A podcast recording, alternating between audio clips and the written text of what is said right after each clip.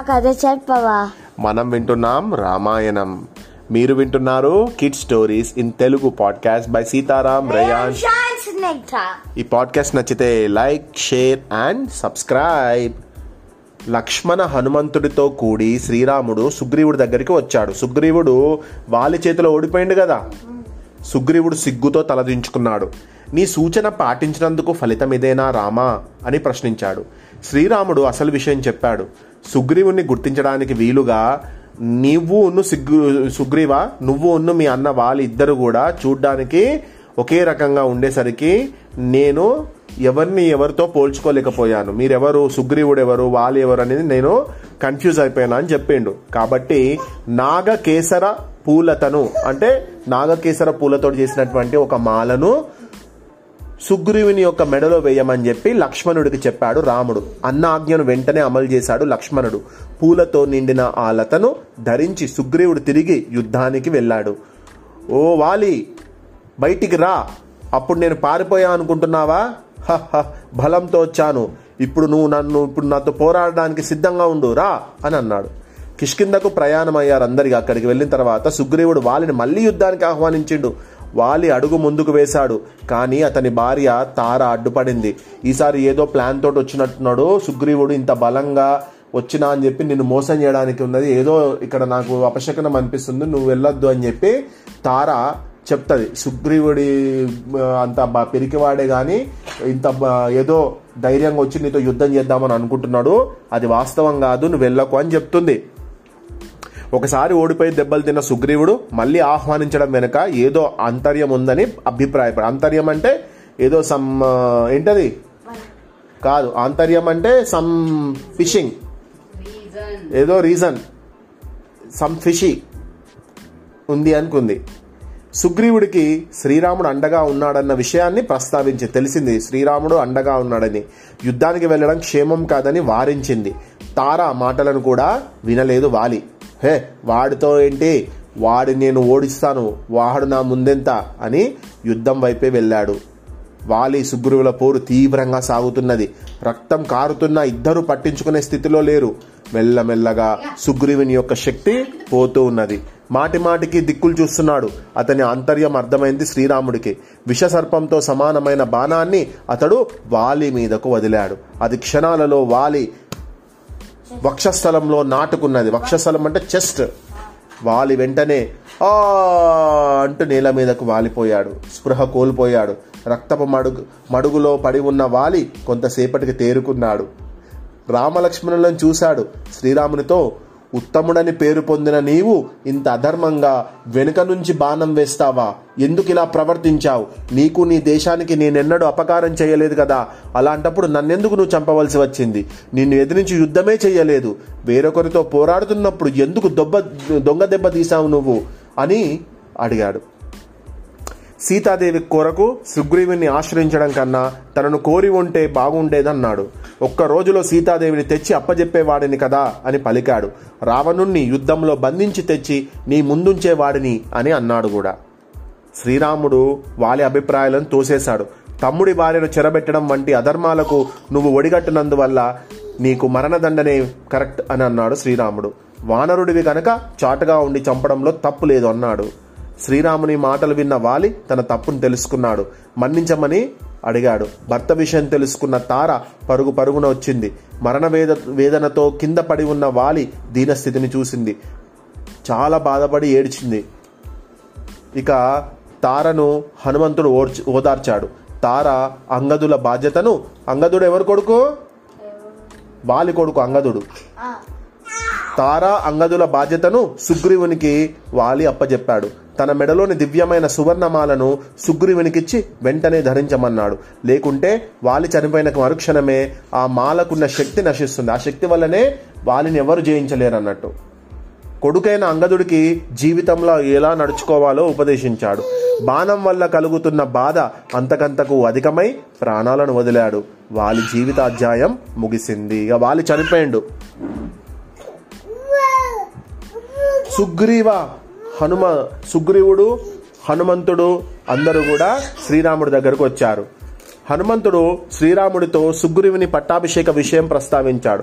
దీనికోసం కిష్కిందకు రమ్మని ప్రార్థించాడు.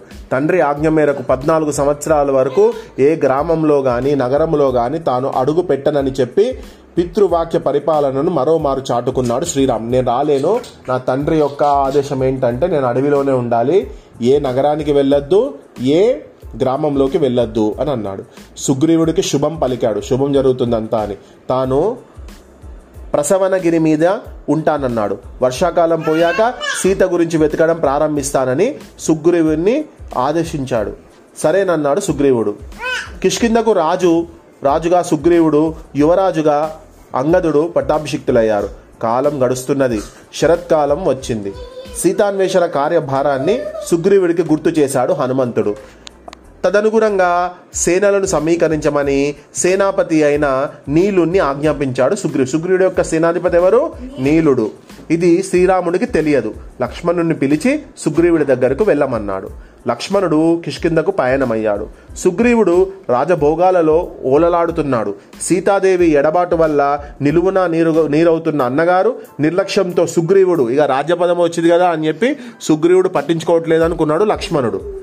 లక్ష్మణునికి ఆగ్రహం కట్టలు తెంచుకుంది. గుసలు కొడుతున్నాడు. అతడు అతని ముందుకు రావడానికి ఎవ్వరికీ కాలాడడం లేదు. వానరులు మంత్రులే కాదు సుగ్రీవుడి పరిస్థితి అంతే. మందిర ద్వారం దగ్గరికి వచ్చిన లక్ష్మణుడితో మాట్లాడడానికి తార వెళ్ళింది. స్త్రీల పట్ల కోపం ప్రదర్శించకూడదని శాంతించాడు లక్ష్మణుడు. సుగ్రీవుడు సీతాన్వేషణకు శ్రీకారం చుట్టాడని తార లక్ష్మణుడికి తెలిపింది. అంటే సుగ్రీవుడు నువ్వు అనుకున్నట్టు ఎంజాయ్మెంటే చేయట్లేదు. సుగ్రీవుడు నువ్వు అనుకున్నట్టు ఎంజాయ్మెంటే చేయట్లేదు. ఈ పని మీద కూడా ఉన్నాడు. సీతను వెతకడానికి కూడా పంపించిండు అని అన్నాడు అన్నట్టు. శ్రీరాముడి దయ వల్లనే తాను ఈ స్థితిలో ఉన్నానని కృతజ్ఞత ప్రకటించాడు సుగ్రీవుడు.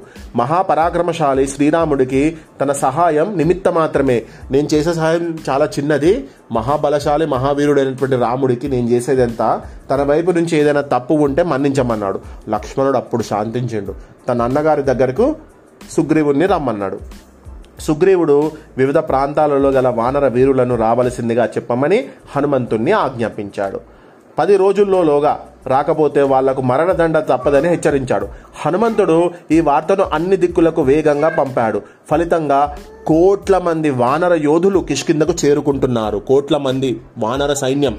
అంటే ఆల్ మంకీస్. సుగ్రీవుడిని సుగ్రీవుడి యొక్క ఆజ్ఞ అటువంటిది. సుగ్రీవుడు చెప్తే ఎవరైనా వినాల్సిందే. దానికి తిరుగులేదు అందుకే సుగ్రీవాజ్ఞ అని అంటారు. శ్రీరాముడితో సుగ్రీవుడు సమావేశమయ్యాడు. వానరుల రాకను గురించి తెలిపాడు. వానరులు అందరూ వస్తున్నారు. మీకు ఏ సహాయం కావాలన్నా వాళ్ళు చేస్తారని చెప్పి.